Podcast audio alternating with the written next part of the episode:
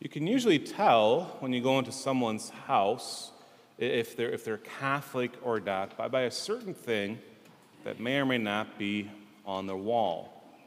And what is that? I think hopefully know that would be the crucifix. It's usually only uh, Catholics a crucifix someplace in their house. And by the way, if you don't have a crucifix in your house, I highly recommend that you get one. Uh, and that's actually a very, very uh, a beautiful process of getting a crucifix. I remember back when I was in college, I, I really wanted a crucifix. Uh, I thought it was finally time. I was, I was an adult and I, I, wanted one, but, but I didn't really have any money, so I couldn't really buy one. sounds weird, right? But my mom said, I'll get you one for Christmas. And so she did, but she was very smart. And she said, Now, this is a crucifix that, that I got for you, but you don't have to keep this one. There's a gift receipt in there. And I want you to go choose the one that you want. So it was awesome. I was able to go down to the St. Patrick's Guild. And this kind of you know, sounds weird shop for a crucifix, but, but one that, that really touched me, and I still, still have it. And it's just for me, you know, it's, it's, something that is so beautiful. But, but why? Why do we have a crucifix? Why not just a cross, you know, as, as most Christians uh, will have. Well, as we know, the crucifix is, is one of the things that is as a sign of love, love that Jesus has for us, but also it's a sign of the resurrection. What do I mean by that? Well, let's take a look at today's gospel. Today's gospel is a very famous passage. It's John chapter 3, and we have John chapter 3, 16 in there. Probably the, the best known scripture passage in, in the New Testament, right? Why? Well, because back in the 1980s, there was some, uh, some guy that was really inspired by God to sit behind home plate at national sporting events with a nice clown wig on that said John 3:16. That inspired people to look it up. And maybe you don't remember that, Maybe you were a wrestling fan in the late 90s and early 2000s, and there was a guy named Stone Cold Steve Austin who had Austin 316. But you knew that wasn't a good saying, so he said, What did that come from? Well, that was John 316. So what does that say? For God so loved the world that he gave his only Son, so that everyone who believes in him might not perish, but might have eternal life. God loved the world so much he gave us his son so we may have eternal life. But it's right before that. It's in John 3 14 and 15 that Jesus says something interesting to, to Nicodemus. By the way, who is Nicodemus? We see Nicodemus throughout John's gospel. Nicodemus is a Pharisee. Uh, he's someone who is high up in the, in the uh, Jewish religion, but he comes to Jesus at nighttime because he's afraid.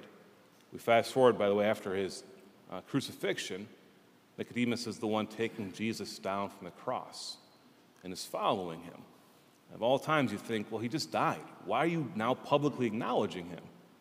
Well, Nicodemus probably remembered what Jesus said in 14 and 15, where Jesus said, Just as Moses lifted up the serpent in the desert, so must the Son of Man be lifted up so that everyone who believes in him may have eternal life. And so we hear that word lifted up. But even when we may think, okay, what, what happened with Moses and the serpent in the desert? In order to see that, we have to go back uh, to Numbers 21, verses 4 to 9. And this wasn't our Old Testament reading today, but, but I think it's worth going back and hearing the story of, of Moses and the, the, and the Israelites in the desert. Of course, we know they're, they're fleeing from Egypt, uh, they're fleeing from slavery, and they're going to the promised land. They're going to Jerusalem. We think as well, okay, we have Jesus, who eventually has this triumphant entrance into where? Jerusalem. And Jerusalem is supposed to be this promised land, but he doesn't stop there. Jesus has also this triumphant entry into eternal life.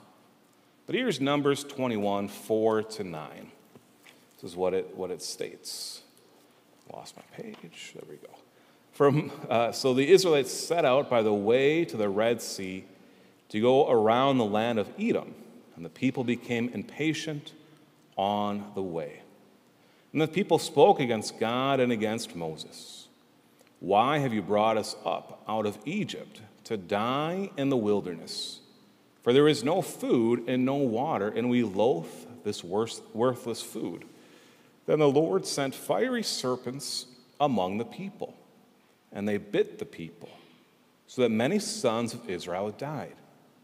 And the people came to Moses and said, We have sinned, and said to Moses, We have sinned, for we have spoken against the Lord and against you.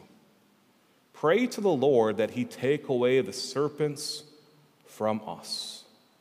So Moses prayed for the people, and the Lord said to Moses, Make a fiery serpent and set it up as a sign and everyone who is bitten, when he sees it, shall live. So Moses made a bronze serpent and set it up as a sign. And if a serpent bit any man, he will look at the bronze serpent and live. We hear the word serpent, by the way, and what do we think of there? We think of the evil one. Where else do we encounter the serpent?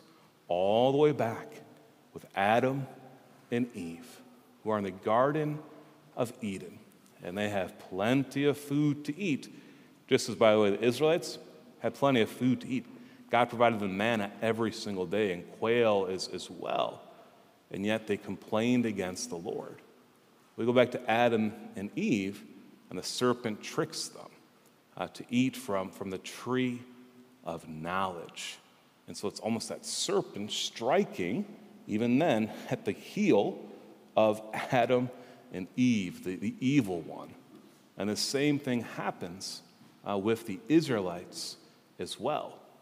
But yet, if they look at the bronze serpent on what? On a stick, they surely will not die.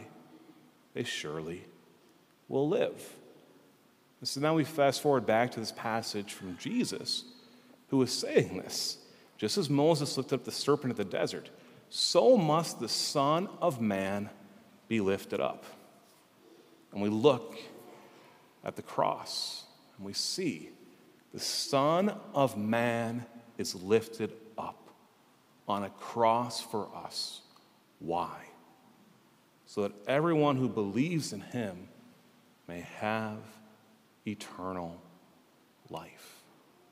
You see what Jesus does when he takes on the cross, when he mounts the gibbet of the cross, is he takes our sin and he's that perfect sacrifice for us.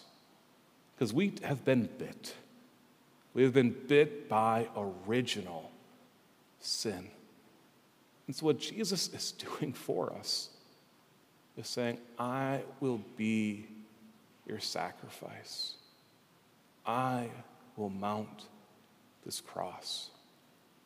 And when you look at me on top of Mount Calvary for you, I hope what you see is my love for you. I hope what you see is that when you believe in me, I will take you away from this poison of sin, and I will give you eternal life.